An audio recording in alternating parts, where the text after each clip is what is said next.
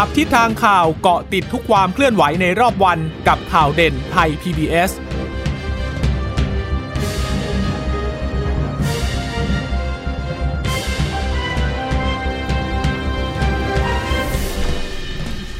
สวัสดีคุณผู้ฟังทุกท่านค่ะ ขอต้อนรับเข้าสู่ข่าวเด่นไทย PBS นะคะ พบกันเป็นประจำทุกวันอย่างนี้เวลาบ่าย 3 โมงถึงบ่าย 4 โมงนะคะ ผ่านทางเว็บไซต์ไทย PBS radio com และแอปพลิเคชันไทย PBS podcast นะคะวันนี้ดิฉันมาปฏิบัติหน้าที่นะคะ กับคุณชนชัยนันพร้อมสมบัติบรรณาธิการจับตาสถานการณ์ค่ะ สวัสดีค่ะ สวัสดีคุณผู้ฟังค่ะค่ะ วันนี้นะคะก็ต้องเออเน้นเรื่องของโควิด -19 ค่ะ แต่ว่าน่าจะเป็นการให้ความเข้าใจในเรื่องของเอกสารการเดินทางในการเดินทางข้ามจังหวัด โดยเฉพาะพื้นที่สีแดงเข้มที่ทางสบคนั้นได้มีการอบอกว่าเป็นพื้นที่ที่ต้องควบคุมสูงสุดและเข้มงวด ที่จะต้องมีเอกสารการเดินทาง ปรากฏว่าวันนี้ก็มีความวุ่นวายเกิดขึ้นที่บริเวณที่ว่าการอำเภอหลายพื้นที่นะคะ ค่ะ เพราะว่าการประกาศเนี่ยมีผลต้องประกาศเมื่อวานนี้แล้วก็มีผลวันนี้นะคะสำหรับจังหวัดสีแดง หรือว่าจังหวัดที่มีความเข้มข้นสูงสุด แล้วก็ ห้าจังหวัดที่ที่จะต้องห้ามเดินทางเข้าออกก็พูดง่ายๆเป็นแบบนั้นแต่ว่าสำหรับผู้ที่จะเดินทางเข้าออกจะต้องมีหนังสือรับรองนะคะ ก็เลยทำให้วันนี้เกิด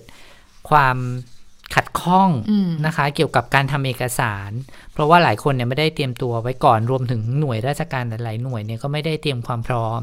ในการให้เอกสารไว้ก่อน แล้วก็เลยได้เห็นภาพ โดยเฉพาะอย่างยิ่งใน จังหวัดสมุทรสาครแล้วก็ชนบุรีเนี่ยได้เห็นหลาย ๆ พื้นที่เนี่ยมีการไปต่อคิวเพื่อเพื่อรอรับเอกสารนะคะ แล้วก็ต้องกรอกเอกสารบางท่านเนี่ยบอกว่ารอนานสองสามชั่วโมงนะคะ ก็ยังไม่ได้เดินทาง อันนี้ทางทางเจ้าหน้าที่ก็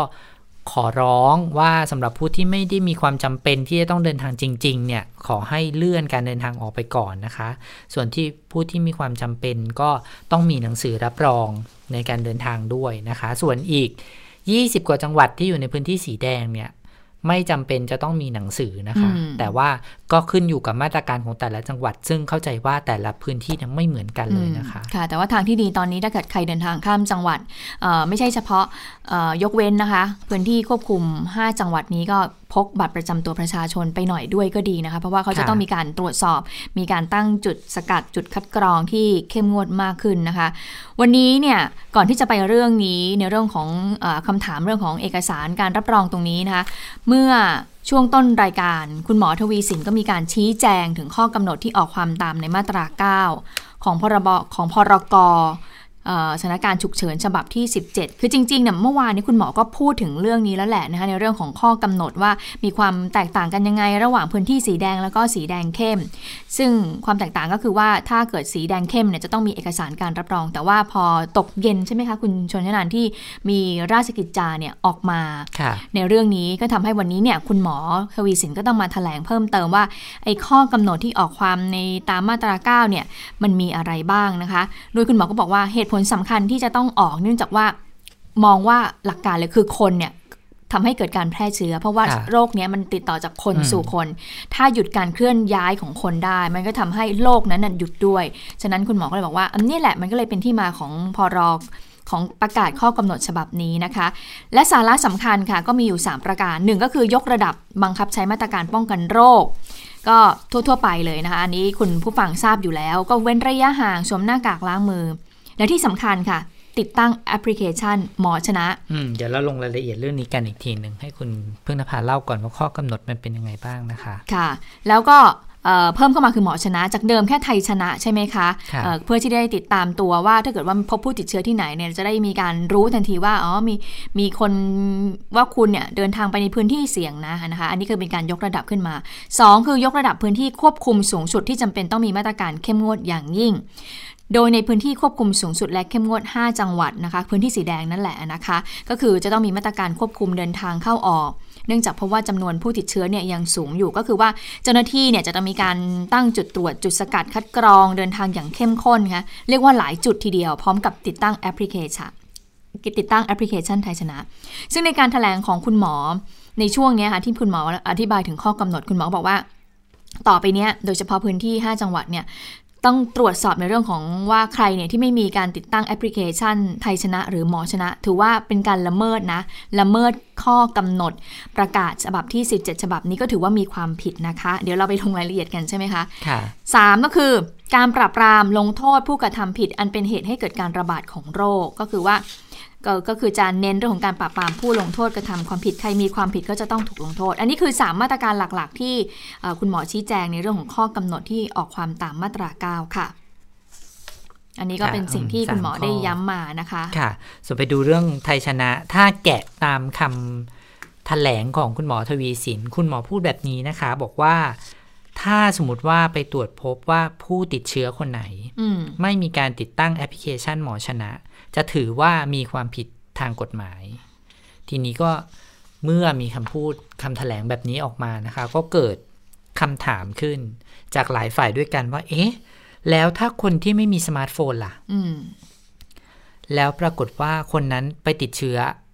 แล้วพอไปสอบสวนโรคพบว่าไม่ได้ใช้แอปพลิเคชัน หมอชนะ ผิดกฎหมายไหมอืมอันนี้ถูกไปตั้งกระทู้ในเพจดังหลายเพจนะคะ แล้วก็อืมถูก พอถูกตั้งคำถามปุ๊บก็มีความเห็นแตกต่างหลากหลายมากมายเลยค่ะจริงๆในตอนแรกที่คุณหมอแถลงออกมาดิฉันก็ตามดูทวิตเตอร์อยู่นะ ปรากฏว่าพอคุณหมอพูดถึงเรื่องแอปพลิเคชันว่าถ้าใครไม่ติดตั้งเนี่ยถือว่ามีความผิดก็คนก็โพสต์มาเลยอ้าวแล้วไม่มีสมาร์ทโฟนที่ทำยังไง ถือว่ามีความผิดหรือเปล่าเออค่ะมันก็เป็นประเด็นที่มาที่คุณชนันเล่าอะนะคะ ค่ะก็คือหลังจากมีกระแสวิพากษ์วิจารณ์ออกมานะคะ ก็เอ่อ คุณอนุทินชาญวีรกูลรองนายกรัฐมนตรี แล้วก็รัฐมนตรีว่าการกระทรวงสาธารณสุขก็ได้โพสต์ข้อความระบุว่า เรียนพี่น้องประชาชน 5 จังหวัด สมุทรสาครชนบุรี ระยอง จันทบุรี และตราด กรณีนายแพทย์ทวีสิน วิษณุโยธินโฆษกสบค ได้ถแถลงว่าผู้ป่วยโควิดโหลดแอปหมอชนะ เพื่อให้เจ้าหน้าที่ตรวจหากไม่โหลดมีความผิดตามพรกฉุกเฉินนั้น ผมได้นำเรียนท่านนายกรัฐมนตรีแล้วว่า จะเป็นการทำให้ประชาชนมีปัญหามากขึ้น เนื่องจากประชาชนบางส่วน ไม่มีโทรศัพท์ หรือมีโทรศัพท์ที่ไม่สามารถโหลดแอปหมอชนะได้ ท่านนายกรัฐมนตรีเห็นด้วยตามที่ผมนำเรียน และจะให้มีการแก้ไขคำสั่งให้เป็นการใช้เอกสารแทนนะคะซึ่งจะให้หน่วยงานในพื้นที่แจ้งอีกครั้งหนึ่ง ก็เลยขอเรียนพี่น้องประชาชนในเขตพื้นที่ 5 จังหวัด ทั้งผู้ป่วยและไม่ป่วยรวมถึงญาติผู้ป่วยด้วยว่า การไม่โหลดแอปหมอ ชนะไม่ได้มีความผิดแต่อย่างใดคำสั่งดังกล่าวมีเจตนาจะดำเนินคดีกับผู้ที่ปกปิดข้อมูล ในการสอบสวนโรคเท่านั้น ขอความกรุณาในการแจ้งต่อๆกันด้วยขอบคุณครับ อนุทินชาญวีรกูลค่ะอืมอันนี้ก็มีความชัดเจนออกมาว่าไม่ได้ผิด แต่ว่าส่วนตัวดิฉันคิดว่าใคร ซึ่งส่วนใหญ่เชื่อว่ามีสมาร์ทโฟนกันแล้ว โหลดเถอะค่ะ โหลดแอปพลิเคชันหมอชนะออกขึ้นมาใช้นะคะ หมอชนะแตกต่างจากไทยชนะยังไงยังไงคะ อ่ามารู้จักแอปพลิเคชันหมอชนะกันค่ะ ก็แอปพลิเคชันหมอชนะก็คือระบบการเก็บข้อมูล การเดินทางของประชาชนของประชาชน เพื่อให้สามารถตรวจสอบ แล้วก็ประเมินระดับความเสี่ยงในการติดเชื้อได้ จากสถานที่ต่างๆ ได้ด้วยตัวเอง แล้วก็ยังทำให้บุคลากรทางการแพทย์เอาข้อมูลนี้ไปใช้วิเคราะห์ระดับความเสี่ยงในการติดเชื้อของประชาชนที่เข้าไปรักษาได้อย่างรวดเร็ว แล้วก็แม่นยำช่วยเสริมมาตรการเว้นระยะห่างทางสังคมได้อย่างมีประสิทธิภาพ แอปหมอชนะเนี่ยถูกออกแบบให้ใช้งาน และก็มุ่งเน้นวิธีการคัดกรองความเสี่ยง โดยไม่กระทบต่อสิทธิเสรีภาพและข้อมูลส่วนบุคคล วิธีการใช้ง่ายมากค่ะ ผู้ที่ใช้สมาร์ทโฟน ทั้งระบบ Android แล้วก็ iOS สามารถดาวน์โหลดแอปหมอชนะมาใช้งานโดยไม่เสียค่าใช้จ่าย พอลงทะเบียนใช้งานแล้วดิฉันมีโอกาสโหลดมาแล้วนะคะเขาก็ค่ะจะบังคับให้คุณถ่ายรูปอ๋อถ่ายรูปตัวเองเป็นหน้าตรง อาจจะเข้าไปใช้รูปที่สวยๆ ที่เรามีอยู่ไม่ได้ เพราะว่าเขาอยากให้เห็นหน้าเราชัดๆนะคะอืมก็เมื่อลงทะเบียนใช้งานเสร็จก็จะให้ผู้ใช้เนี่ยถ่ายโปรไฟล์ของตัวเอง เพื่อยืนยันตัวตนในการใช้งาน แล้วก็ระบบจะขอสิทธิ์เข้าถึงข้อมูล GPS การเคลื่อนที่แล้วก็บลูทูธ โดยจะไม่ขอข้อมูลส่วนบุคคลใด ๆ ไม่ว่าจะเป็นชื่อเลขบัตรประชาชนไม่ขออะไรเลยนะคะ ชื่อก็ไม่ถึกขอเหรอ ไม่ขอเลยค่ะอ๋อถ่ายรูปปุ๊บ แล้วเขาก็จะให้ คุณเปิด GPS อืมค่ะ แล้วก็เขาก็จะติดตามจาก GPS ของคุณ เปิดบลูทูธเพื่อจะให้จับบลูทูธของคุณนะคะ ตอบคำถามประเมินทีนี้มันก็จะมีแบบตอบคำถามประเมินความเสี่ยงของเราค่ะ ความเสี่ยงเนี่ยจะแบ่งเป็น 4 ระดับ คุณก็เข้าไปทำตามแบบสอบถามเลยแค่กดติ๊กติ๊กติ๊กติ๊กเองอืมว่ามันเป็นอืมแบบไหนนะคะ เยอะไหมคะไม่เยอะค่ะ ไม่กี่ข้อเอง3 4ข้อก็คือถามว่าเราไปอยู่ในพื้นที่เสี่ยงมาไหมเราทำอาชีพที่เกี่ยวกับ ผู้ที่มีความเสี่ยงติดเชื้อหรือเปล่า ไปใกล้ชิดคนที่ติดเชื้อไหมหรือว่าเราเดินทางไปในพื้นที่เสี่ยงหรือเปล่านะคะ ทีเนี้ยพอเราทำแบบสอบถามอันนี้เสร็จปุ๊บแอปพลิเคชันก็แสดงความเสี่ยงของเราขึ้นมาเลยค่ะ ว่าเราอยู่ในระดับไหนสีเขียว สีเหลือง สีส้ม สีแดงนะคะ สีเขียวก็คือเสี่ยงต่ำมาก สีเหลืองเสี่ยงน้อย สีส้มมีความเสี่ยง แล้วก็สีแดงมีความเสี่ยงสูงมากนะคะ ก็พอขึ้นมาแบบนี้ปุ๊บเนี่ยรูปแบบการใช้งานก็จะแบ่งออกเป็น 2ส่วน ผู้ใช้ผู้ให้ผู้ใช้ได้งานความเสี่ยงของตัวเอง แล้วก็แจ้งเตือนผู้ใช้ หากเข้าไปใกล้พื้นที่เสี่ยงผู้ติดเชื้อ ก็จะมี การอัปเดตข้อมูลแบบเรียลไทม์ตามข้อมูลการพบผู้ติดเชื้อรายใหม่ สมมุติว่าในพื้นที่ที่อยู่ใกล้เราอะมีผู้ติดเชื้อรายใหม่สมมติที่ฉันติดเชื้อแล้วคุณใช้แอปพลิเคชันนี้ เราต้องใช้ทั้งคู่อ๋อเราต้องใช้ทั้งคู่ใช่ไม่อย่างนั้นที่ฉันจะไม่รู้ว่าคุณติดเชื้อไงสมมติว่าเราใช้ทั้งคู่แล้วคุณพึ่งนภาเกิดการติดเชื้อขึ้นมา ระบบจะแจ้งเตือนว่าคุณพึ่งนภาติดเชื้อแล้วอยู่ใกล้ดิฉัน ระบบก็จะเตือนเลยว่า เตือนคุณชนใช่ไหมใช่ อย่าเข้าไปในพื้นที่ตรงนี้ เพราะว่ามีความเสี่ยงในการที่จะติดเชื้อ แต่ระบบจะไม่ได้บอกใช่ไหมเพราะว่าดิฉันเนี่ยเป็นเป็นใช่ไม่ได้บอกว่าคุณเพื่อนพาเป็นผู้ติดเชื้อ ใช่แต่บอกว่าพื้นที่ตรงนี้มีความเสี่ยงนะคะ เพราะงั้นก็สบายใจได้เพราะว่าหมอหมอชนะไม่ได้บ่งบอกระบุว่าตัวคนที่ใช้เนี่ยติดเชื้อนะ แต่บอกแค่ว่าตรงบริเวณนั้นเตือนให้กับบุคคลอื่นว่ามันมีความเสี่ยงที่จะเข้าไปในบริเวณนั้น แล้วแอปนี้ก็ถูกออกแบบมาให้ใช้งานได้ทั้งฝั่งประชาชนก็คือพวกเราเอง แล้วก็ผู้ประกอบการร้านค้า ต่างไปจากไทยชนะนะคะ ที่ใช้งานได้แค่ฝั่งผู้ประกอบการเท่านั้น นอกจากนี้หมอชนะก็ยังสามารถส่งข้อ ข้อความแจ้งเตือนความเสี่ยงแบบเรียลไทม์ได้ทันที เพื่อให้ประชาชนเพิ่มความระมัดระวัง มีทีมอาสาช่วยแปลหลายภาษาด้วยนะคะ รองรับคนต่างชาติที่มาอาศัย แล้วก็ทำงานในประเทศไทย ส่วนการลงทะเบียนใช้แอปก็เป็นแบบไม่ระบุตัวตนนะคะ โดยคณะกรรมการอิสระตรวจสอบกระบวนการจัดหาข้อมูล ให้เป็นไปตามพรบคุ้มครองข้อมูลส่วนบุคคลด้วยนะคะ ก็สรุปรายละเอียดของ การใช้แอปพลิเคชันหมอชนะ ก็มีแบบสอบถามประเมินความเสี่ยง มีระบบบันทึกการเดินทางของผู้ใช้งานนะคะ โดยผ่าน GPS หากพบความเสี่ยงของผู้ใช้งาน เช่น มีประวัติไปในพื้นที่ที่พบผู้ติดเชื้อ สัมผัสใกล้ชิดผู้ติดเชื้อก็จะแจ้งเตือน แล้วก็มีข้อแนะนำในการปฏิบัติตัวที่ถูกต้องจากกรมควบคุมโรคด้วย ข้อมูลของผู้ใช้งาน ก็จะได้รับความคุ้มครองตามพรบข้อมูลส่วนบุคคล แล้วก็แอปจะลบข้อมูลทิ้ง เมื่อถึงระยะเวลาที่กำหนดค่ะ ค่ะ ก็ถ้าใครมีโทรศัพท์มือถือที่สามารถที่จะโหลดได้ก็โหลดนะคะ อย่างที่เรียกว่าถึงแม้ว่าคุณหมอจะบอกว่า หรือใครจะบอกว่ามีความผิดหรือไม่มีความผิด ตอนนี้อาจจะไม่ใช่สาระสำคัญแล้วนะคะ สาระสำคัญคือถ้าใครมีอยากให้ใช้ เพราะว่าจะเป็นเครื่องมือช่วยป้องกันการระบาดได้อย่างดี เพราะว่าการสอบสวนโรคที่ประสบความสำเร็จ ก็จะทำให้ทุกท่านรอดพ้นจากการติดโรคระบาดนะคะ อืม แต่ว่าเรื่องนี้เราจบไปแล้วนะ ก็คือสรุปว่าใครที่ไม่มีหรือว่ามีโทรศัพท์ แล้วแต่ไม่มีไม่สามารถที่จะโหลดแอปพลิเคชันนี้ได้ก็ถือว่าไม่ผิดใช่ไหมคะ ไม่ผิดแต่ว่าเจ้าหน้าที่จะมีเอกสารให้กรอกนะคะ ก็ถ้าสมมติว่าคุณอยู่ในพื้นที่เสี่ยง 5 จังหวัดเนี่ย เจ้าหน้าที่ที่เขาไปตรวจเชิงรุก หรือว่าเขาไปคัดกรองคุณเนี่ยเขาจะมีกระดาษให้คุณเขียนนั่นแหละว่าคุณไปที่ไหนที่ไหนมาบ้าง ซึ่งการไม่ใช้แอปพลิเคชันอะ มันมีความยากลำบากในการสอบสวนโรคอยู่เนื่องจากว่าเราไม่สามารถจำพื้นที่ที่เราไปได้ตลอดเวลาถ้าเราออกจากบ้านเยอะๆนะคะ เพราะฉะนั้นถ้าเป็นคนที่ไม่ได้เขียนไดอารี่ ยุคเราต้องเป็นคนเขียนไดอารี่เนาะกลับบ้านแล้วก็เขียนไดอารี่ว่าวันนี้เราไปทำอะไรมาบ้าง แต่ว่าไม่รู้ว่าเดี๋ยวนี้ในยุคนี้ยังมี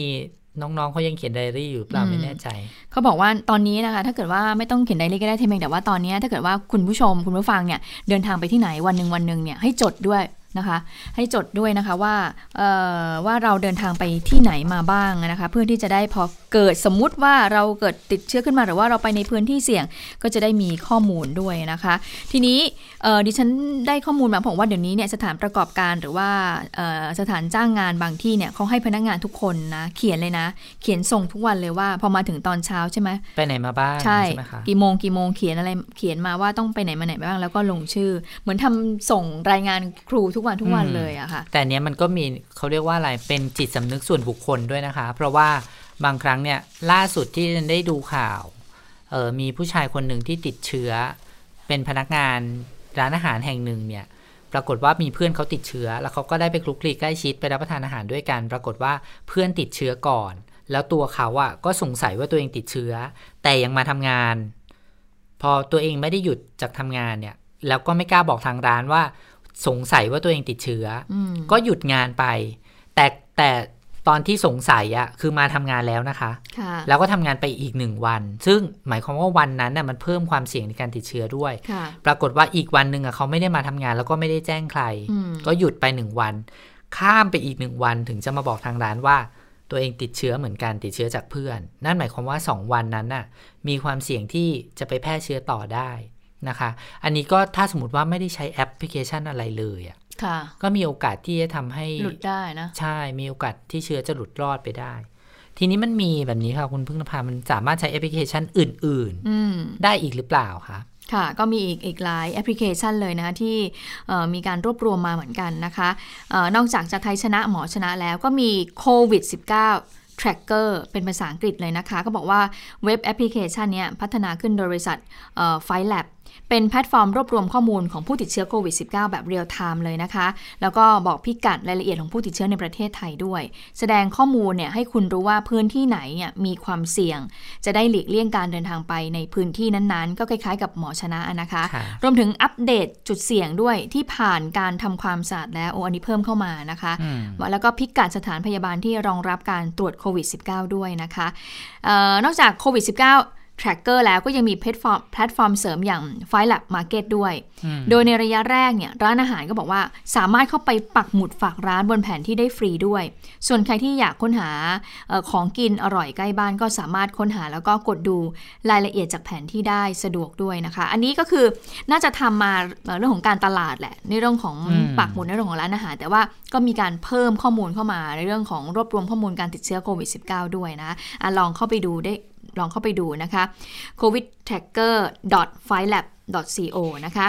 ทีนี้ถ้าใครไม่เข้าไปทางด้านเว็บไซต์ก็บอกว่าไปทางไลน์ได้อืมมีไลน์ด้วย มีในไลน์ด้วยนะคะ away away ที่แปลว่าให้ห่างไกลค่ะ away covid 19เป็นมินิแอปพลิเคชัน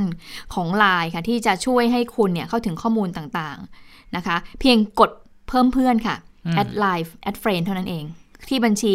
away covid 19ก็จะมีเมนูให้ให้เลือกเลยนะคะ ครอบคลุมตั้งแต่อัปเดตสถิติผู้ติดเชื้อ ฟังก์ชันการค้นหาเส้นทางไปสถานบริการ มีแผนที่ข้อมูลร้านค้าที่จำหน่ายเจลล้างมือแล้วก็หน้ากากอนามัยด้วย รวมถึงเมนูบริจาคแล้วก็ขอรับสิ่งของอย่างเจลล้างมือ หรือว่าหน้ากากอนามัยไปให้กับโรงพยาบาล แล้วก็ผู้ที่ขาดแคลนด้วยนะคะ แล้วก็มีการแจ้งเตือนก่อนเข้าใกล้พื้นที่ต่างๆ ว่าตำแหน่งที่คุณอยู่เนี่ย มีเคสผู้ป่วยหรือว่ามีผู้ติดเชื้ออยู่จำนวนเท่าไหร่ ก็คล้ายๆกับเอ่อเมื่อสักครู่นี้นะคะ พร้อมกับแสดงสถานะของผู้ติดเชื้อว่า รักษาอยู่หรือเปล่าหายแล้วหรือเปล่าหรือว่าอยู่ระหว่างการกักตัวค่ะ ก็ลองเข้าไปได้ดูอันนี้น่าจะง่ายนะไม่น่ายากเพียงเพิ่มเพื่อนเข้าไปในทางไลน์เท่านั้นเองอะนะคะค่ะมีอีกหลายแอปด้วยกันนะคะ อย่างเช่น ใกล้มือหมออมแอปพลิเคชันที่ตรวจสอบอาการเพื่อตรวจตรวจคัดกรองเบื้องต้น ว่ามีแนวโน้มในการติดเชื้อโควิด -19 หรือเปล่า เพื่อช่วยลดความเสี่ยงในการเดินทางมาที่โรงพยาบาลรวมถึงบันทึกประวัติอาการ เพื่อติดตามผลย้อนหลังได้นะคะ แอปพลิเคชันก็ยังได้อธิบายรายละเอียดต่างๆเกี่ยวกับโควิด -19 ไว้ด้วย พร้อมกับคลิปวิดีโอ แนะนำแนวทางการดูแลตัวเอง จากผู้เชี่ยวชาญด้วยนะคะ มียังมีอีกหลายอันแต่ว่าถ้าเกิดว่าอย่างเป็นทางการเนี่ยก็อยากจะขอให้ใช้หมอชนะกับไทยชนะเป็นหลักนะคะ แล้วก็ ส่วนคนกรุงเทพมหานครที่คิดว่าตัวเองมีความเสี่ยงเนี่ยเข้าไปประเมินความเสี่ยงของตัวเองได้นะคะใน bkk.covid นะคะก็มีมีลิงก์อยู่นะคะในหน้า Facebook ของกรุงเทพมหานครด้วย ถ้าใครผ่านเข้าไปแล้วคิดว่าตัวเองอะ่ะเดินทางไปในจุดเสี่ยงหรือเปล่าก็เข้าไปดูได้นะคะ วันนี้คุณหมอทวีสินก็ตอบคำถามเรื่องหนึ่งอืมมีมีคนถามว่ามีผู้สื่อข่าวถามว่า เอ๊ะ มีบางจังหวัด ที่ไม่ได้พูดถึงเรื่องของการแจ้งไทม์ไลน์อ่าเพราะว่าในข่าวเนี่ยปรากฏว่าชิมีคำชี้แจงออกมาในข่าวตามข่าวว่าที่ไม่แจ้งไทม์ไลน์เพราะว่ามันติดเชื้อกันไปเต็มไปหมดแล้ว คืออันตรายทั้งจังหวัดอยู่แล้ว เพราะฉะนั้นไม่ต้องแจ้งก็ได้แล้วมั้ง เพราะว่าอยู่ทุกที่ต้องระวังทั้งทุกที่หมดนะคะ แต่ว่าในข้อเท็จจริงอะคุณหมอทวีสินอธิบายว่า ความจริงแล้วอะ มีความจำเป็นที่ยังต้องแจ้งไทม์ไลน์อยู่ ตามหลักการต้องแจ้งนะ ค่ะต้องแจ้งแต่ว่าในทำลยพื้นที่ 5 จังหวัดก็อย่างที่เรา อย่างที่เราทราบแล้วว่า 5 จังหวัดเนี่ยมีการแพร่ระบาดของของโรคที่ค่อนข้างรุนแรงนะคะ แล้วก็ไปในหลายพื้นที่ก็ต้องระวังทั้งจังหวัดนั่นก็เป็นข้อมูลข้อเท็จจริงจริงแต่ว่าส่วนที่ยังไม่ได้แจ้งความจริงแล้วตามหลักการต้องแจ้งนะคะ ต้องแจ้งไทม์ไลน์ซึ่งเข้าไปดูที่สาธารณสุขจังหวัดของแต่ละจังหวัดได้ ก็จะมีการแจ้งไทม์ไลน์ไว้อืมส่วนบางส่วนที่ล่าช้าเนื่องจากว่าเออเจ้าหน้าที่ก็ประสบความ ปัญหาเรื่องผู้ติดเชื้อเยอะทำไม่ทันทำไม่ทันนะคะ แล้วก็บางส่วนก็ถูกปกปิดข้อมูลอืมไม่ชี้แจงข้อมูลที่ชัดเจนออกมา ก็เลยทำให้ไม่สามารถที่จะสอบสวนโรคได้ชัดเจนไทม์ไลน์บางส่วนก็เลยออกมาแบบขาดขาดหายหายๆไปใช่เพราะฉะนั้นระวัง ตัวเองให้สูงสุดด้วยนะคะค่ะก็คือก็ต้องให้ความร่วมมือกับเจ้าหน้าที่ด้วยนะคะ ในการแจ้งไทม์ไลน์ที่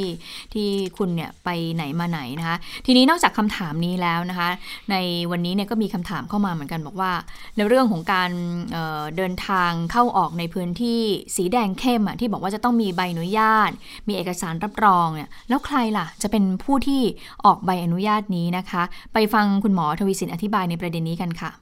ไม่ต้องไปถึงจังหวัดนะครับ ท่านอยู่ในอำเภอ ท่านอยู่ในตำบลหรือหมู่บ้าน ผู้ใหญ่บ้านกำนันในอำเภอนะครับ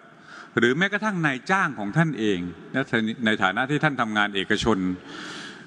เมื่อเช้านี้คุยกันเป็นรถส่งของต้องส่งอย่างนี้ไปตลาดทุกเช้าอยู่แล้ว ท่านก็เอาจดหมายที่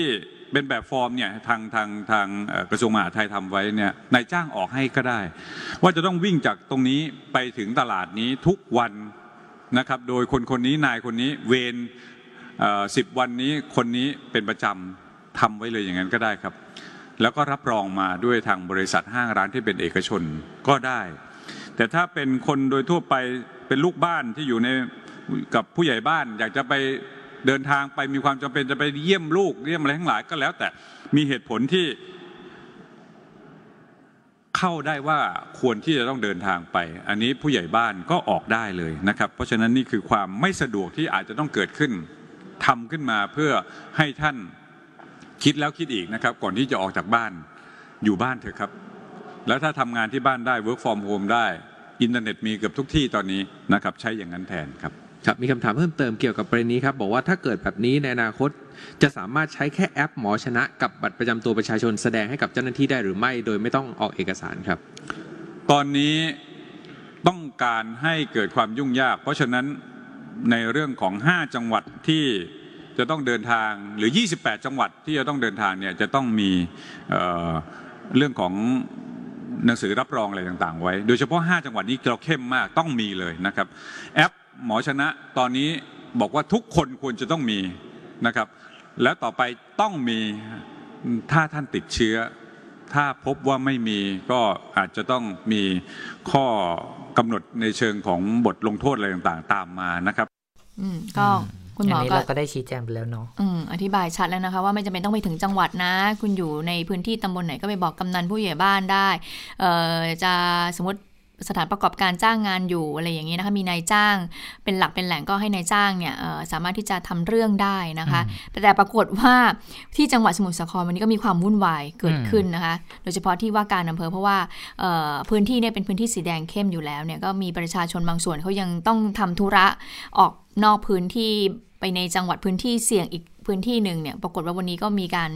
เเดินทางไปมากเลยเพื่อที่จะขอเอกสารรับรองการเดินทาง ปรากฏว่าก็มีการตอบโต้กันเล็กน้อย จริงๆ ไม่ได้เป็นการตอบโต้ก็มีสารสุขพยายามที่จะอธิบายถึงวิธีการในการที่จะออกเอกสารรับรอง แต่ว่าเนื่องจากว่ามีคนเยอะไงคนเขาก็ไปรอตั้งแต่เช้าล้วเพื่อที่จะขอเอกสารรับรอง ก็เลยสร้างความไม่พอใจ ไปฟังเสียงของสารสุขอำเภอสมุทรสาครที่มีการชี้แจงกับประชาชนกันค่ะ โทษนะ จะทำที่อบตก็ได้ แต่แบ่งกันไปไม่ใช่มาทำที่นี่ แล้วก็ไม่มีความชัดเจนวันนี้เดี๋ยววันพรุ่งนี้เรียบร้อยหมดวันนี้แบบฟอร์มเพิ่งมาถึงนะครับ เราจะลงโหลดแบบฟอร์ม แล้วก็ส่งไปให้ตำบลตามที่ท่านสอสบอกทำที่อบตได้ไหมได้ครับเออพี่โทรไปอบตอบตตอนนี้อบตอาจจะไม่ทราบพี่เรื่องไปโรงพักโรงพัก บอกไม่มีใครบอกไม่รู้เรื่องเดี๋ยวมันเพิ่งมีคำสั่งเมื่อคืนนี้ครับพี่แล้วไปก็ช่วยโทรไปศูนย์ดำรงธรรมบอกคนเยอะแบ่งคนไปช่วยจะไม่มีหน้าที่ต้องถ้าถ้าถ้าไม่ได้บวชรอวันหนึ่งได้ไหมครับ ถ้าไม่ได้บวชงั้นวันนี้ต้องไม่มีปัญหาการเข้าออกใช่ครับ อะทุกคนวันนี้ไม่มีปัญหาการเข้าออก ผมไม่มีปัญหาแต่ว่าไปจังหวัดอื่นๆเนี่ยเจ้าที่จังหวัดอื่นๆที่เป็นรถด่านเนี่ยเขาจะขออาจจะขอดู ที่มีบ ริษัทที่กรุงเทพสำนักงานใหญ่เกือบสากรกรุงเทพอยู่อยู่เป็นเป็นเป็นเป็นสาขาที่จะเข้าออกยังไงแบบเนี้ยค่ะ อันนี้ขอแก้ไขข้อมูลนิดนึงนะคะอ่าก็คืออันนี้เป็นเสียงการสนทนากันระหว่างคุณนภัทรเอมอ่อนในอำเภอเมืองสมุทรสาครนะคะ กับเอ่อผู้หญิงอีกท่านหนึ่งเจ้าของบริษัทท่านหนึ่งนะคะที่มารอต้องการเอกสารในการเดินทางแล้วเนอะอืมมาขอเดินขอเอกสารในการเดินทางนะคะ ก็ในอำเภอก็บอกว่าถ้าไม่จำเป็นก็ขอร้องประชาชนว่าอย่าเพิ่งเดินทางออกนอกพื้นที่ เพราะว่าคำสั่งเพิ่งออกเมื่อวานนี้จะทำเตรียมเอกสารได้ไม่ทั่วถึง แล้วก็ขอให้แยกกลุ่มนายจ้างออกจากประชาชนประชาชนทั่วไปก่อน เพราะว่าจะต้องใช้แบบฟอร์มที่ไม่เหมือนกันเพื่อเดินทางข้ามจังหวัด แล้วก็ลดความเสี่ยงในการรวมตัวก็เหมือนที่บอกเมื่อกี้ว่าเออวันเนี้ยไม่มีปัญหาทางทางคุณผู้หญิงก็เลยบอกว่าอะถ้าอย่างนั้นวันนี้ไม่มีปัญหาเดินทางได้เลยนะ อืมอืมเออบอกไม่ใช่นะไม่นายใช่อำเภอก็เลยบอกว่า ก็ก็ ทางเราอะไม่มีปัญหาแล้ว แต่ว่าออกไปจังหวัดอื่นเนี่ยจะไปมีปัญหาเพราะว่าเขาจะเรียกตรวจนะคะ เนื่องจากว่าจังหวัดที่จะเดินทางออกไปเนี่ยเป็นจังหวัด สีแดงนั่นเองนะคะอืมอย่างเมื่อกี้เนี่ยเอ่อคุณผู้หญิงท่านนี้ก็เหมือนกับว่าเขามีบริษัทอยู่ที่กรุงเทพอืมซึ่งถ้าเกิดเขาเดินทางเข้าพื้นที่กรุงเทพแล้วปรากฏว่าไปเจอเอ่อด่านคัดกรองที่มีการขอตรวจเนี่ยก็จะต้องมีการถามเอกสารที่ใช่มีการรับรองจากพื้นที่ที่คุณมาก็คือที่จังหวัดสมุทรสาครนี่แหละไม่งั้นก็จะมีความผิดได้นะคะค่ะย้ำกันอีกทีว่า 5 5 ประเด็นหลักสำหรับผู้ที่อยู่ในพื้นที่ 5 จังหวัดก็คือจันทบุรี ชนบุรี ตราด ระยอง สมุทรสาครจะต้องมีก็คือ 1. ตรวจวัดอุณหภูมิ แล้วก็สังเกตอาการผู้เดินทางค่ะ 2. สอบถามความจำเป็นของผู้เดินทางอืม 3. ตรวจสอบการติดตั้งแอปพลิเคชันหมอชนะ 4. ตรวจสอบเอกสารความจำเป็นเอกสารนี้แหละค่ะที่จะต้องออกโดยพื้นที่ แล้วก็ 5 ก็คือบันทึกข้อมูลการเดินทางอืมค่ะ ซึ่งเมื่อสักครู่ถ้าได้ยินเสียงคุณหมอทวีสินไปแล้วเนี่ยคุณหมอก็บอกว่าต้องทำก็เพื่อให้เกิดความยุ่งยาก เพราะเกิดความยุ่งยากใช่เลยเนี่ยก็คือทำให้คนก็เลยไม่อยากออกเดินทางคือตั้งใจจะทำให้ตั้งใจเกิดความยุ่งยากอยู่แล้ว เพื่ออมจะให้ประชาชนเดินทางได้น้อยที่สุดค่ะทีนี้การตรวจคัดกรองเชิงรุกเนี่ยเป็นสิ่งที่ยังมีความจำเป็นอยู่นะคะ ในทุกพื้นที่ โดยเฉพาะพื้นที่ที่มีการระบาดอย่างมากนะคะ วันนี้ก็ ประชาชนคนไทยก็ได้รับพระมหากรุณาธิคุณจากพระบาทสมเด็จพระเจ้าอยู่หัวที่ทรงพระกรุณาโปรดเกล้าโปรดกระหม่อม ให้กรมวังผู้ใหญ่เนี่ยเข้าร่วมประชุมกับคณะแพทย์ในการประชุมร่วมกับทางกระทรวงสาธารณสุขนะคะ ศูนย์ปฏิบัติการฉุกเฉินด้านการแพทย์และสาธารณสุขกรณีโรคติดเชื้อไวรัสโควิด -19 นะคะที่กระทรวงสาธารณสุข นายอนุทินชาญวิรกูลรองนายกรัฐมนตรี และรัฐมนตรีว่าการกระทรวงสาธารณสุขก็บอกว่ากรมวังผู้ใหญ่เนี่ยอัญเชิญพระราชพระราชดำรัส มาแจ้งต่อที่ประชุมว่า พระบาทสมเด็จพระเจ้าอยู่หัว สมเด็จพระพระนางเจ้าพระบรมราชินี และพระพระบรมวงศานุวงศ์ทุกพระองค์ ทรงติดตามสถานการณ์การระบาด และการทำงานของกระทรวงสาสาธารณสุขทุกวันนะคะ ทรงห่วงใยความเดือดร้อนของประชาชน และพระราชทานกำลังใจบุคลากรทางการแพทย์ ให้ปฏิบัติหน้าที่ดูแลประชาชนให้ดีที่สุด โอกาสนี้พระบาทสมเด็จพระเจ้าอยู่หัว พระราชทานรถตรวจ หาเชื้อชีวอนามัยให้กับกระทรวงสาธารณสุขเพิ่มอีก7คันค่ะอืมทำให้กระทรวงสาธารณสุขมีรถพระราชทานรวม20คันเพื่อใช้ในการตรวจภารกิจค้นหาผู้ติดเชื้อแบบเชิงรุก และก็สามารถเข้าไปในทุกพื้นที่ที่มีการระบาดได้อย่างรวดเร็วนะคะ เป็นการเพิ่มประสิทธิภาพการทำงานควบคุมการระบาดได้นะคะ นับเป็นพระมหากรุณาธิคุณที่ทรงมีต่อประชาชนชาวไทย และก็บุคลากรของกระทรวงสาธารณสุขนะคะค่ะตลอดจนก็ย้ำให้เจ้าหน้าที่ และผู้ปฏิบัติงานทุกคนทุกหน่วย ทั้งภาครัฐ ภาคเอกชน ภาคเอกชน แล้วก็ภาคประชาชน ที่กำลังปฏิบัติหน้าที่ควบคุมการระบาดในทุกพื้นที่ของประเทศไทย ให้มีกำลังใจในการทำงานนะคะอืมเมื่อสักครู่นี้พูดถึง 20 คันนี่พูดถึงทั่วทั้งประเทศเลยปะคะที่ตอนนี้มีทั้งหมดเนี่ยใช่ค่ะ ทั่วประเทศเลยอืมก็ถือว่ามีเพิ่มก็ถือว่าเป็นเรื่องดีนะคะเพราะว่าจะได้มีการตรวจคัดกรองเชิงรุกมากขึ้นนะคะเดิมทีนี้เราเรามี 13 คันนะคะก็กระจายไปตามพื้นที่ต่างๆ โดยเฉพาะพื้นที่ที่มีการตรวจเชิงรุก บางหนึ่งคันเนี่ยบางบางครั้งก็ตรวจได้ประมาณวันละ500คนอืมนะคะ ก็เรียกว่าใช้ใช้กำลังในการตรวจอะแบบเต็มความสามารถเลยในแต่ละวัน ถ้าเกิดมีหลายคันก็โหคงจะช่วยกันได้ คัดกรองในพื้นที่ได้อย่างรวดเร็ว แล้วก็จะได้แยกกลุ่มผู้ติดเชื้อออกไป การระบาดก็จะลดลงนะคะ ค่ะ อย่างก่อนหน้านี้ที่เกิดเคสที่มีทหารอียิปต์ที่ระยอง หรือว่าเกิดเคสกรณีที่มีแรงงานข้ามเข้ามาจากท่าขี้เหล็ก ก็ใช้รถพระราชทานนี่แหละค่ะ ชีวนิรภัยนะคะในการตรวจคัดกรองเชิงรุกก็ช่วยได้มากทีเดียวนะคะ ทีนี้มันมีคำถามเรื่องของวัคซีนเหมือนกัน เพราะว่าตอนนี้รัฐบาลกำลังเออรอการเอ่อเราสั่งซื้อไปแล้วค่ะแต่เราเรารออยู่นะคะ ทีนี้ก็เลยมีคำถามบอกว่าเอางี้ภาคเอกชนเนี่ยจะสามารถฉีดให้กับคนบางกลุ่มได้หรือเปล่า คือพูดง่ายๆก็คือเอกชนสามารถที่จะไปจัดหาได้เอง นอกเหนือจากอืมภาครัฐหรือไม่นะคะวันนี้คุณหมอทวีสินก็บอกว่าไม่ได้ปิดโอกาสภาคเอกชนนะ แต่ถ้าเอกชนเนี่ย ที่จะทำลักษณะนี้เข้ามาเนี่ยต้องมีศักยภาพ แล้วก็ต้องผ่านระบบการขั้นตอนขั้นตอนเรื่องของการลงทะเบียน เรื่องของการรับรองจากทางออยก่อนนะคะ เพราะว่ามันจะต้องได้รับการถูกตรวจสอบนะคะ ส่วนเอกชนรายใด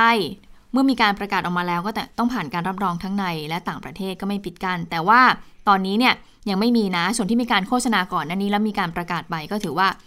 ยังไม่ใช่นะนะคะเพราะฉะนั้นแล้วก็ถือว่า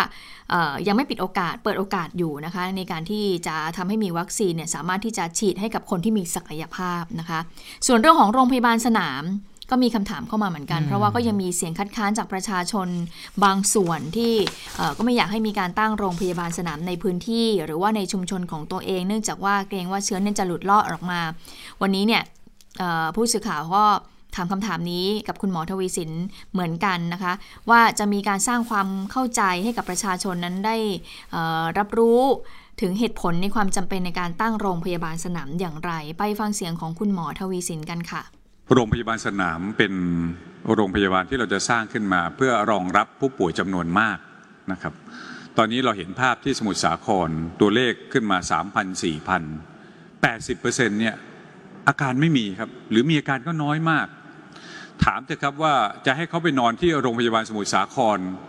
3,000 กว่าคน 4,000 คนเนี่ยคุ้มไหม แน่นอนฮะคำตอบคือไม่คุ้ม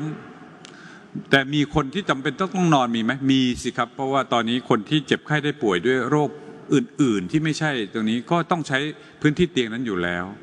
แต่ขณะเดียวกันโรคนี้จะมีประมาณสัก 10 กว่าเปอร์เซ็นต์ที่มีอาการหนัก และ 2%หรือ 1%ที่ต้องเสียชีวิตนะครับที่หนักมาก ๆ ตรงนี้ ต้องใช้พื้นที่ของเตียงด้วย เพราะฉะนั้นเราก็จะต้องสร้างห้องพิเศษ ที่เป็น negative pressure room หรืออะไรก็แล้วแต่ที่ว่าไว้เนี่ยให้เขานอนอยู่ตรงนี้ก็มีอยู่แล้วนะครับ แต่พื้นที่สำหรับคน 80%ที่อาการไม่มีหรือมีอาการน้อยเนี่ยเอาออกมาจากโรงพยาบาลดูกับไหม นี่คือคอนเซปต์ของการมาสร้างโรงพยาบาลสนาม ซึ่งถ้าเขา ติดเชื้อแต่ไม่มีอาการ ไม่ได้ไอจามไม่ได้มีทั้งหลาย อัตราการแพร่กระจายของเชื้อโรคก็มีบ้างแต่ก็น้อยกว่าต่ำกว่า เราจะแยกเขาออกมาอยู่ แล้วมาอยู่ด้วยกันในเมื่อเขาติดเชื้ออยู่แล้ว แล้วอยู่ด้วยกัน เลยไม่ต้องมาสร้างผนังห้อง ไม่ต้องมาสร้างส้วมแยกไม่ต้องมาสร้างเอ่อเขาเรียกอะไรไอ้ห้องที่เป็นเพรสเชอร์ต่างๆ แยกออกไปเพราะว่ามันแพงมากต่อคน เพราะฉะนั้นเขานอนเรียงกันเลยครับเหมือนเหมือนโรงนอน ของทหารที่เราเห็นภาพกันเลย เรียกว่าโรงพยาบาลสนามที่ว่าเนี่ยนะครับอืมค่ะก็เป็นคำอธิบายจากคุณหมอทวีสินนะคะเอ่อเพิ่มเติมเล็กน้อยกับตัวเลขผู้ติดเชื้อใหม่ค่ะ คุณผู้ฟังคะวันนี้เพิ่มไม่มากนะคะ 305 คนเอ่อเป็นการติดเชื้อในประเทศ 193 คนค้นหาเชิงรุกในแรงงานข้ามชาติ 109 คน แล้วก็เป็นคนที่เดินทางกลับมาจากต่างประเทศ แล้วก็เอ่อเข้าสู่สเตทควอรันทีนหนึ่งคนหรือสองคนนะคะคุณชวนนันท์ น่าจะเอ่อน่าจะสองเอ่อน่าจะสามคนทั้งหมด 3 คนคือเดินทางกลับมาจากต่างประเทศแล้วก็เข้าสู่ state quarantine 3คนนะคะ ก็ทำให้ตอนนี้เนี่ยตัวเลขผู้ติดเชื้ออ๋อเป็น9,636 คน เป็นผู้ที่เดินทางจากต่างประเทศเนี่ยสามคนนะคะอืมแต่ว่าไปสออยู่งในคนสถานเนี่ยอยู่ใน state quarantine ส่วนอีกคนหนึ่งไม่ได้อยู่ถูกอืมผลักดันกลับประเทศอ๋อค่ะถูกผลักดันกลับประเทศอะโอเคค่ะ ทีนี้ก็แล้วแต่ว่าวันนี้มีผู้เสียชีวิตเพิ่มนะคะ ก็คือเป็นชายไทยเอ่ออายุ 88 ปี ผู้สูงอายุแล้วล่ะค่ะ มีโรคประจำตัวคือมะเร็งก็เป็นผู้ป่วยติดเตียงอยู่นะคะ ก็ไปติดเชื้อจากลูกชาย มีประวัติลูกชายนี้นะคะ มีประวัติไปพื้นที่เสี่ยงจังหวัดระยอง ก็คาดว่าจะมาเยี่ยมคุณพ่อนี่แหละอืมแล้วมาทำดูแลให้คุณพ่อเพราะว่าพ่อเป็นผู้ป่วยติดเตียงอืมโรคมะเร็งนะคะ ค่ะ ก็ปรากฏว่าก็ทำให้คุณพ่อนั้นติดก็เลยเสียชีวิตเลย ก็ทำให้ตอนนี้ยอดเออสะสมของผู้เสียชีวิตอยู่ที่ 67 คนค่ะ อืมค่ะ ส่วนความสำคัญเดี๋ยวย้ำกันอีกทีเรื่องโรงพยาบาลสนามนะคะ วันนี้มีมีโรงพยาบาลสนามใกล้ๆกรุงเทพอีกหนึ่งแห่งก็คือ ที่โรงพยาบาลธรรมศาสตร์ ตรงรังสิตนะคะ ก็ค่ะโรงพยาบาลศูนย์ธรรมศาสตร์เนี่ยก็เปิดเป็นโรงพยาบาลสนามด้วยก็คิดว่าจะรองรับผู้ป่วยได้ประมาณ 300 เตียงด้วยกันนะคะ ก็อันนี้ต้องช่วยกันนะคะ เพราะหลายพื้นที่ยังมีความไม่เข้าใจ ทางเจ้าหน้าที่ก็จะต้องเร่งไปทำความเข้าใจ ในพื้นที่ด้วยนะคะว่ายังต้องการที่จะควบคุมจำนวนผู้ติดเชื้อให้อยู่ในในที่เดียวกันอืมเฉพาะโดยเฉพาะอย่างยิ่งผู้ติดเชื้อที่มีอาการน้อยๆนะคะ อย่างที่คุณหมออธิบายว่า พออาการน้อยๆเนี่ยก็ให้ไปอยู่ในพื้นที่เดียวกัน เพื่อจะได้ไม่แพร่โรคออกมาข้างนอกนะคะสำหรับผู้ที่มีอาการหนักก็ให้เข้าโรงพยาบาลหลักนะคะ แต่ว่าทีนี้ถ้าเราไม่ทำแบบนี้เนี่ยเอ่อ ผู้ติดเชื้อที่มีอาการน้อยๆ เมื่อกลายเป็นผู้ติดเชื้อที่มีอาการเยอะๆเนี่ยพื้นที่โรงพยาบาลก็จะไม่เพียงพอในการรองรับ เมื่อวานนี้ที่ฉันเห็นข่าวของผู้ใจบุญท่านหนึ่ง ในจังหวัดสมุทรสาครที่ตัวเองเนี่ยไม่ได้อยู่จังหวัดสมุทรสาคร แต่ว่ามีที่อยู่อืมเออ ก็เลยโพสต์ลงไปในใน Facebook ว่าถ้าเกิดว่าทางการสนใจเนี่ยเขาก็ยินดีที่จะบริจาคที่เป็นพื้นที่ เออ ให้ยืมพื้นที่เนี้ยในอืมการจัดทำเป็นโรงพยาบาลสนาม เพราะว่าปัจจุบันเนี่ยเขาเออให้เช่าอยู่ แล้วก็ไม่ได้ทำประโยชน์อะไร ก็คิดว่า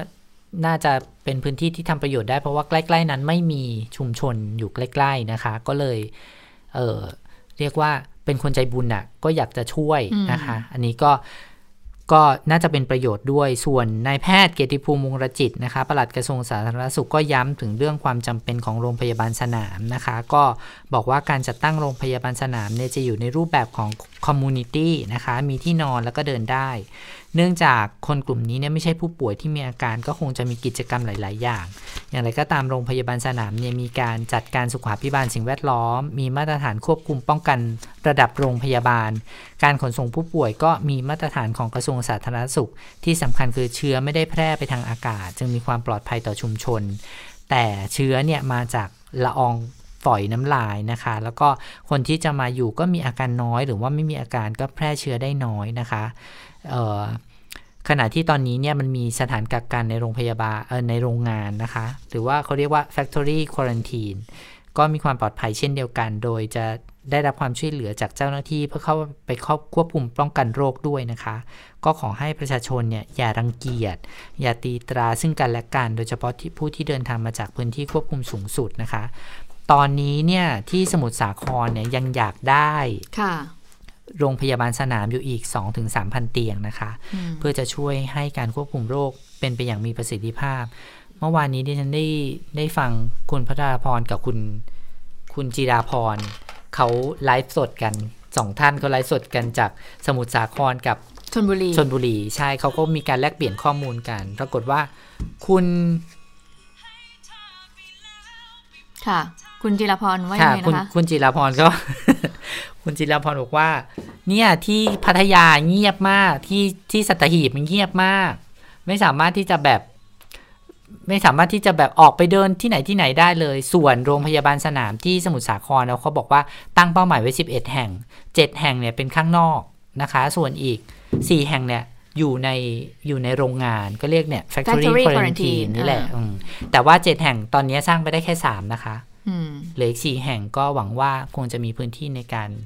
ดูแลเรื่องนี้ได้เป็นอย่างดีค่ะค่ะส่วนวันนี้เรื่องใหญ่มาก ๆ อีกเรื่องหนึ่งนะคะค่ะ ก็คือเรื่องของสถานการณ์ในสหรัฐนะคะเอ่อก็คือเหตุการณ์ที่เกิดขึ้นเนี่ยตอนเช้าตรู่ของบ้านเรานี่แหละก็คือตรงกับช่วงเวลาท้องถิ่นของอเมริกา ปรากฏว่าวันนี้เนี่ยเขา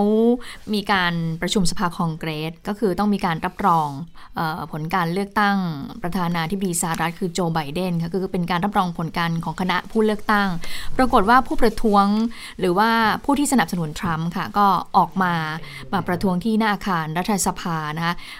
บุกเข้าไปในอาคารรัฐสภาเลยนะคะก็สร้างความวุ่นวายเกิดขึ้นแล้วก็มีผู้เสียชีวิตด้วยนะคะก็คงต้องให้คุณสาวรักษ์มาขยายประเด็นนี้ให้ฟังกัน สวัสดีค่ะคุณสาวรักษ์คะสวัสดีค่ะ คุณผู้ฟังสวัสดีทั้งสองท่านนะคะ โอ้ถือเป็นเรื่องใหญ่มากแล้วจริง ๆ ไม่มีใครคิด ไม่มีใครคิดว่าเหตุการณ์แบบนี้มันจะเกิดขึ้น เพราะว่าหนึ่งสหรัฐอเมริกาพูดได้เลย เป็นต้นแบบเป็นเสาหลักของ ประชาธิปไตยโลกอืมเวลาเป็นเกิดความวุ่นวายเกิดการประท้วงอะไรในประเทศอื่นๆเนี่ยอเมริกาจะต้องแบบเป็นประเทศแรกออกที่ออกหน้ามาเออออกหน้าออกตาเลยๆใช่เขาก็ว่าเราบ่อยเหมือนกันนะ ออกหน้าออกตาค่ะมากดังนั้นเหตุการณ์ที่เกิดขึ้นเนี่ย อาจจะเรียกได้ว่ามันทำลายภาพลักษณ์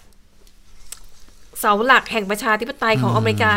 ลงแบบสิ้นเชิงเลยนะคะ แล้วก็เหตุการณ์นี้จะบอกเลยว่านี่คือหน้าประวัติศาสตร์ แล้วหลังจากนี้จะมีเหตุการณ์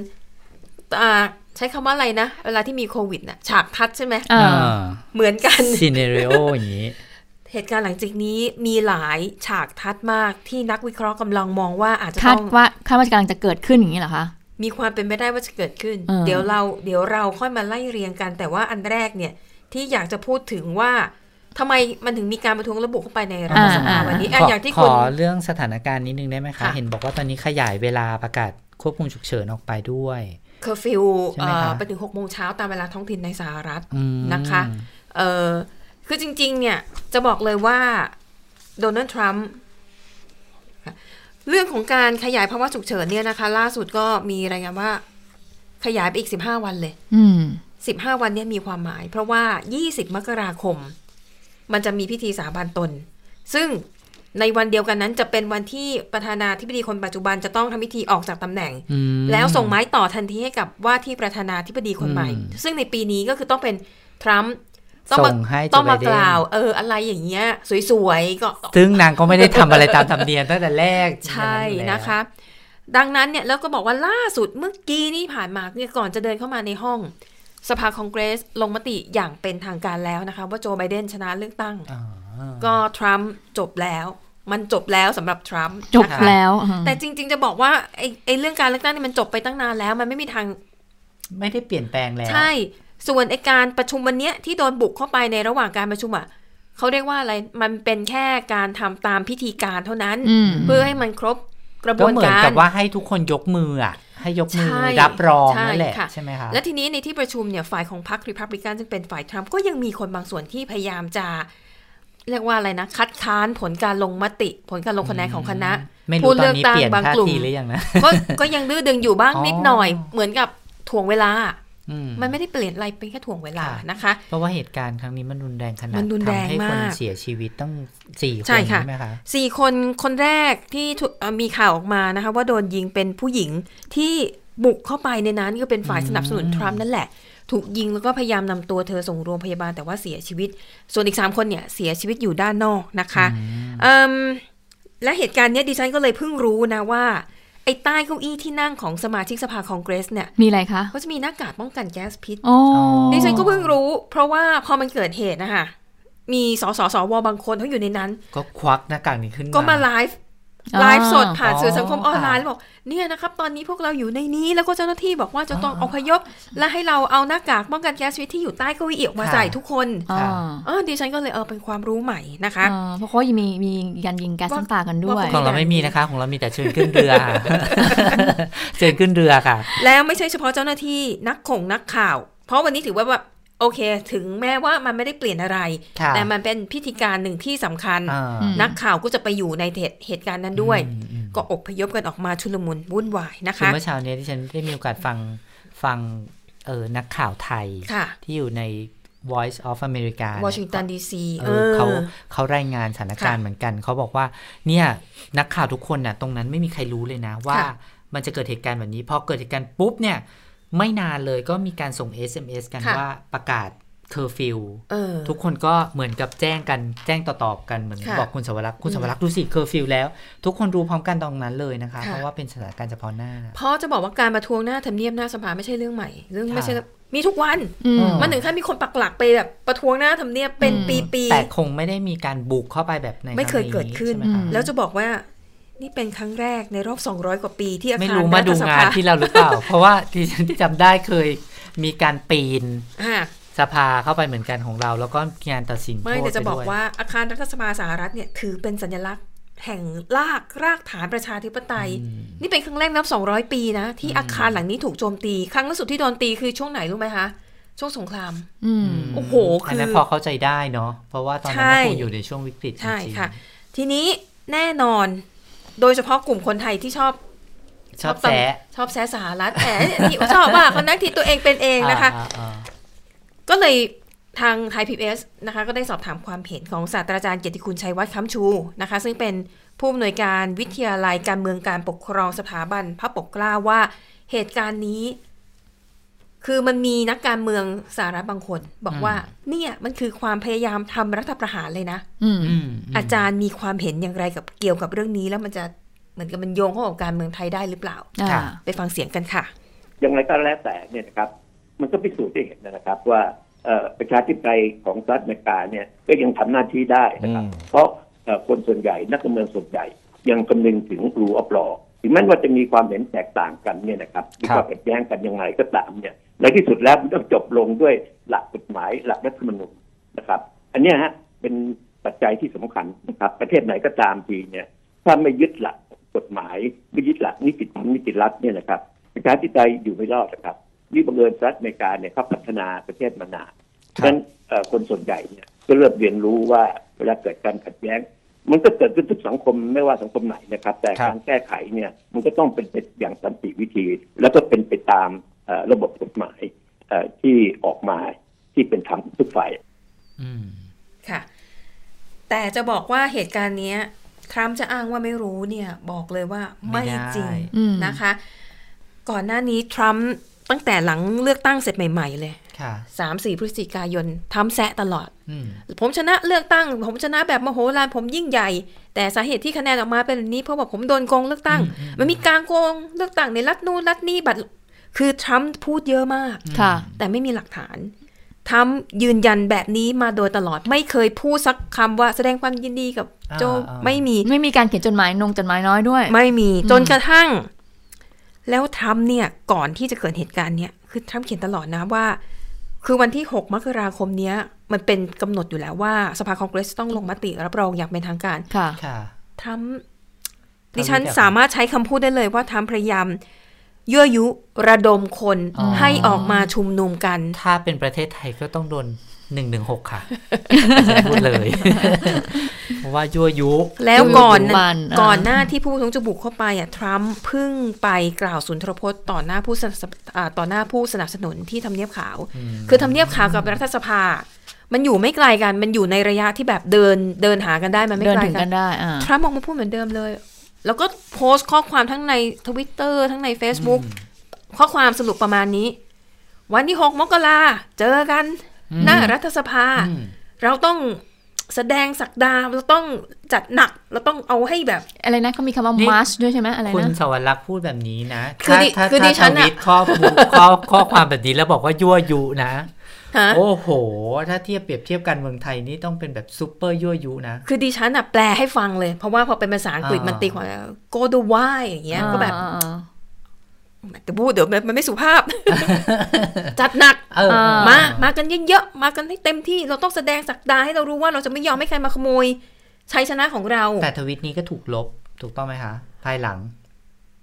คือเขาไม่ใช้คำว่าลบเขาใช้คำว่าเป็นการบล็อก ทั้งทั้งทวิตเตอร์ระงับและไว้ Facebook ระงับไว้อย่างเงี้ยค่ะเอาเอาล่าสุดก่อนทวิตเตอร์เนี่ย ระงับบัญชีของทรัมป์12 ชั่วโมงนั่นหมายว่าทรัมป์จะไม่สามารถโพสต์ข้อความอะไรได้ใน 12 ชั่วโมง แต่ดิฉันไม่รู้ว่าเพราะเนี่ยมันก็ใกล้จะครบแล้วไงอ่าหลังจากนี้จะระงับจะขยายต่อไหมถาวไม่รู้หเออไม่รู้ส่วน Facebook เนี่ยระงับ 24 ชั่วโมงค่ะแต่ข้อมูลของทรัมป์เนี่ยจะถูกลบเฉพาะส่วนที่อ้างว่าชนะเลือกตั้งอ๋อเพราะเพราะว่าทั้งสองแพลตฟอร์มถือว่าเป็นคำโกหก แล้วก็ยั่วยุให้เกิดความรุนแรงอืมแต่บางเอ่อข้อความที่มันไม่ถึงกับโกหกอะแต่ว่ามีเชิงยั่วยุเนี่ยเขาจะขึ้นป้ายติดไว้ เนื้อหานี้ควรอาจจะเอ่อได้ไม่รับความใช้วิจารณญาณในการเออออะไรทำนองเนี้ยนะคะ แล้วก็มันมีกลุ่มที่อ่านแล้วก็รู้เลยว่าเป็นกลุ่มโหนรุนแรงอ่าแล้วก่อนที่จะมารวมตัวกันวันที่ 6 มกราคม กลุ่มนี้โพสต์เลยนะ เดี๋ยวจะเอาปืนไหม เพราะว่าบางรัฐการพกปืนโดยเปิดเผยไม่ผิดกฎหมายค่ะเดี๋ยวเราจะเอาปืนอาก้าไป เดี๋ยวเราวางแผนแล้วก็นัดแนะกันตามเป็นกลุ่มเล็ก ๆ ตามจุดต่างๆ มาเจอกันตรงนั้นตรงนี้นะแต่งตัวอย่างนี้ใครจะเอาอาวุธอะไรไปบ้างค่ะคือ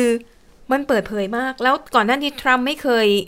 ไม่เคยพูดในทำนองว่าเฮ้ยเบาๆหน่อยแล้วไม่ใช้ความรุนแรงอืมทรัมป์ไม่เคยพูดในลักษณะนี้มีแต่ยุยั่วยุให้ผู้คนออกมารวมตัวกันมากค่ะๆนะคะ แล้วก็ย้ำเสมอว่า ผมชนะ แต่ผมโดนโกงเลือกตั้งเออแล้วประเด็นคือคนเชื่อแม้ทรัมป์จะไม่เคยเอาหลักฐาน มายืนยันว่ามันมีโกงเลือกตั้ง แต่คนเชื่อ และจะเชื่แต่อเยว่าอะมากดิฉันก็เห็นว่าสิ่งที่สหรัฐมีแล้วก็ค่ะเข้มแข็งนะคะ คือศาลนะคะศาลก็ใช่เข้มแข็ง คือจะมันเป็นบอกการว่าแม้ว่าจะมีเหตุรุนแรงครั้งเนี้ยแต่ว่าการถ่วงดุลอำนาจมันค่อนข้างชัดเจนนะคะยังพึ่งได้ใช่ไหมนะคะเพราะว่าศาลหรือแม้แต่ทหารก็ไม่ได้เข้ามายุ่งด้วยนะคะ ไม่ไม่ใช่โอ้แล้วตอนนี้นะคะสมาชิกพรรครีพับลิกันของทรัมป์ที่ก่อนหน้านี้ก็ยังเข้าข้างทรัมป์อยู่อะตอนนี้เริ่มชักตีตัวออกห่างแล้วมาถึงฉากทัดสำคัญที่ดิฉันน่ะเพิ่งอ่านเจออ้าวค่ะว่ามีความเขาเป็นบอกไปได้มันว่าจะเป็นยังไงมีการหารือกันนะคะ ว่าอาจจะนำเอากฎหมายมาตรา 25 ขึ้นมาใช้ กฎหมายมาตรา 25 คือ การเพิกถอนสถานะ พูดง่ายๆคือการปลด ปลดจากตำแหน่งประธานาธิบดี ใช่ โดยไม่ต้องส่งมอบและทีนี้ไม่ต้องมอบให้ใครละ ลงไปเลย แต่ประเด็นคือคนที่จะทำเป็นคนเป็นตัวตั้งตัวตีในการคนที่ดำเนินการจะดำเนินการกระบวนการได้นี้คือใคร ไมค์เพนส์รองประธานาธิบดีของทรัมป์โอ้อ๋อซึ่งไมค์เพนส์ก็เนี่ยรับรองผลการเลือกตั้งไปแล้ว คือ ใช่รัฐบาลแต่ตอนเนี้ยอืมก็คือทรัมป์เนี่ยยังเหลือเวลาอยู่ในตำแหน่งอีกประมาณ 2 สัปดาห์ 14 วัน14 15 วันอืมแล้วไมค์เพนส์เนี่ยสามารถที่จะไปขอเสียงสนับสนุนจากสมาชิกสภาคองเกรส ถ้าได้เสียงข้างมากและเห็นว่าพฤติกรรมของทรัมป์ที่ผ่านมาดูแล้วมันไม่เหมาะสมเออนะคะแต่จริงๆ ไอ้มาตราเนี้ยเขาเอาไว้ใช้กรณีที่ผู้นำอาจจะป่วย หรืออาจจะมีเหตุบางอย่างที่ไม่สามารถปฏิบัติหน้าที่ได้ก็จะให้เพื่อรองรอง ขึ้นมาทำหน้าที่แทนทน แต่กรณีนี้ อาจจะถูกนำขึ้นมาใช้เพราะพฤติกรรมของทรัมป์ที่ผ่านมาดูแล้ว ยั่วยุให้เกิดความรุนแรงแล้วก็ไม่ยอมรับความพ่ายเห็นแพ้ไม่เหลือกี่วันคุณสวัสดิ์รักษ์ค่ะ ก็นี่ไงก็สองสัปดาห์ แล้วคุณสาวรักษ์ค่ะคาดว่าไมค์เพนจะทำไหมทำไหมอะถ้าเป็นคุณสวัสดิ์รักษ์คิดว่าไมค์เพนจะทำไหม คิดหนักนะอืมเออนั่นน่ะสิ ก็จะทำไหมแต่ถ้าอยากให้ตัวเองออกแบบออกจากตำแหน่งสวยสๆวยๆและรักษาชื่อเสียงของพรรครีพับลิกันไว้อยู่นะ ก็ต้องดูว่าอนาคตทางการเมืองของไมค์เพนน่ะเป็นแบบไหนค่ะอเพราะว่านาคตของริพับลิใช่กันเป็นแบบไหนด้วยก่อนหน้านี้พอคุณอยู่ติดกับทรัมป์คุณอาจจะพลอยดูว่าเป็นคนที่แบบเอ้ยเขานิสัยเหมือนทรัมป์หรือเปล่า ไม่ออกมา action แต่ถ้าในช่วงโค้งสุดท้าย ไมค์เพนส์ออกมาทำแบบนี้ แล้วให้เพนส์เนี่ยทำหน้าที่รักษาการประธานาธิบดีแทน ก็คือมันแค่2สัปดาห์เท่านั้นค่ะเพราะก็ไม่รู้ว่าไอ้กลุ่มต่างๆ ที่สนับสนุนทรัมป์และเป็นพวกสุดโต่งทั้งนั้นจะทำอะไรบ้าง และอย่าลืมสุดโต่งไม่ได้มีสุดโต่งหนุนทรัมป์เท่านั้นนะเอ้ยไม่ได้มีสุดโต่งที่ต้านทรัมป์เท่านั้น มีฝั่งหนุนด้วย สุดโต่งที่หนุนทรัมป์แล้วเขากลัวว่าสองกลุ่มเนี้ย ไม่รวมปะทะกันเอง อ๋อ จะมาตีกันเองแล้วต่างฝ่ายทีนี้ต่างมีอาวุธน่ะ แล้วมาตีกันเองฟัอะทีนี้แล้วทางพรรคฟังแล้วอะมันคุ้นๆทางเนอะพรรคริพับลิกันเขาต้องคิดมากนะ ในการนี่ที่แหจะละรักษาฐานเสียงตัวเอง จะรักษาภาพลักษณ์ของพรรคได้อย่างถ้าไรเขาหนุนไมค์เพนน่ะเนาะก็มีโอกาสที่จะแบบไมค์เดี๋ยวนี้วันนี้อาจารย์ค่ะชัยวัฒน์ก็บอกก็มีความเป็นไปได้ที่เขาจะตัดหางปล่อยวัดเหมือนกันใช่นะไหมเพราะว่าค่ะเพื่อรักษาความแข็งแกร่งของไม้เพนของทำคนเดียวไม่ได้พรรคว้อะมันต้องได้อืมเสียงสนับสนุน ไม่ใช่แค่จากรีพับลิกันเดโมแครตก็ต้องด้วย เพราะค่ะเดโมเอ่อเดโมแครตก็เป็นส่วนหนึ่งของรัฐแต่ถ้าทำคิดว่าสภเดโมใช่ไหแครตก็คงหนุนนั่นแหละเพียงแต่ว่าตอนนี้ห่วงที่ที่รีพับลิกันมากกว่าว่าอุ้ยจะต้องยังไงอะโอ้อันเนี้ยอันเนี้ยเป็นฉากทัศน์ที่สำคัญเดี๋ยวต้องโอ้รอดูน่าสนใจมากเลยนะคะเรื่องนี้นะคะจำไว้มาตราอืม25 นะคะ คุณผู้ฟังเผื่อฟังเราอยู่ อีกหน่อยมีเหตุการณ์ไม่จะได้อ๋อรู้แล้วมันเป็นอะไรอย่างนี้นะคะ ทีนี้ไปดูความเห็นจากผู้นำทั่วโลกบ้างอืมรู้สึกเขาจะค่ให้อนดิฉัข้างนเดาจะไหมให้ดิฉันเดาไหมค่ะต้องต้องแบบต้องไปในทิศทางที่ไม่ดีแน่นอนไม่แต่แต่คุณอย่าลืมผู้นำประเทศน่ะ ถ้าประเทศพัฒนาแล้วอะเขาจะพูด กลางกลางกลางกลางๆเออๆพูดแบบนักการทูตไทยออกมายังไว้ทีดิฉันไม่สนใจไทยออกมายัง คุณชนชนันมีได้ข่าว เอาเรื่องโควิดของเราเดี๋ยวให้เดี๋ยวรอดก่อนผู้นำไทยรู้หรือยัง คือตอนรู้หรือเนี้ยยังว่ามีเหตุการณ์นี้เกิดขึ้นสหรัฐหนักมากนะคะ เพราะว่าอืมนอกจากเหตุการณ์นี้ วัคซีนก็มีปัญหาเห็นว่าฉีดไปแล้ว แล้วก็มีคนที่ได้รับผลกระทบจากวัคซีนทั้ง4,000กว่าคน มันก็เป็นเหตุการณ์ที่เกิดขึ้นได้ แล้วในเหตุในเหตุการณ์ความรุนแรงเราไม่เห็นมีใครใส่หน้ากากอนามัยสักคนเลยนะคะ ใช่ไม่มีทั้งเลยเจ้าหน้าที่อ๋อและอืมคนที่บุกก็เข้าเขาไปใส่หน้ากากป้องกันแก๊สพิษแทนไงโอ้ยน่ากลัวมาก เอาไปดูความเห็นของผู้นำนานาชาติก่อนนะคะ ของแคนาดาจัสตินทรูโดค่ะ ก็แน่นอนพูดกลางๆ แต่ส่วนใหญ่ก็จะบอกว่าชาวแคนาดารู้สึกไม่สบายใจเลย แล้วก็รู้สึกเสียใจกับเหตุการณ์ที่ประชาธิปไตยในสหรัฐอเมริกาถูกโจมตี ซึ่งอเมริกาก็ถือว่าเป็นพันธมิตร ที่ใกล้ชิดที่สุดประเทศหนึ่งของแคนาดานะคะ แล้วก็ย้ำว่าความรุนแรงนั้นไม่สามารถที่จะมีชัยเหนือความต้องการของประชาชนได้ ก็หมายถึงผลเลือกตั้งออกมาเป็นยังไง คุณก็ต้องยอมรับอืมนะคะ แล้วก็ส่วนใหญ่จะพูดคล้ายๆกันว่ารู้สึกเสียใจนะคะ กับความรุนแรงที่เกิดขึ้น แล้วก็ขอให้ประชาชนเนี่ยยอมรับผลการเลือกตั้ง มีแต่จีนค่ะรัฐบาลจีนนะคะ สถานทูตจีนในสหรัฐอะออกแถลงการ เตือนพลเมืองของตัวเองที่อยู่ในอเมริกา ให้ระวังตัว เพราะเขาเคอร์ฟิวแล้วก็กลับบ้งกลับบ้านซะอะไรอย่างนี้ แต่แต่ไม่ได้พูดถึงกับจุดยืนเรื่องของประชาธิปไตยอะนะคะ ก็เข้าใจได้เพราะจีนคงจะพูดใช่ไม่ต้องพูมาดกไม่ค่ะได้ไม่ต้องพูดค่ะค่ะนะคะอะและนี่ก็คือภาพรวมนะคะของความวุ่นวายที่เกิดขึ้นในสหรัฐอเมริกา น่าติดตามว่าหลังจากนี้ จะเป็นยังไงเนาะมันจะเป็นยังไง มันจะใช่รุนแรงขึ้นใช่หรือจะสงบน่าสนใจลงมากหรือว่าทรัมป์จะถูกปลดทั้งทั้งๆที่ เหลืออีกแค่สองสัปดาห์เองอยากจะรู้เหมือนกันว่าแม่แบบประชาธิปไตยเขาจะแก้ไขปัญหานี้ยังไงค่ะเผื่อว่าเราจะไปใช้เป็นโมเดลของเราบ้างค่ะโจไบเดนจะเข้าสู่ตำแหน่งได้อย่างสวยงามหรือไม่นะคะ ก็ค่ะรอดูกันก่อนวันที่ 20 มกราคมนี้แล้วค่ะ ตามกันต่อในข่าวข้ามมิติใหม่ทั่วไทย ส่วนวันนี้ข่าวเด่นไทยพีบีเรา 3 คนลาไปก่อน สวัสดีค่ะ สวัสดีค่ะ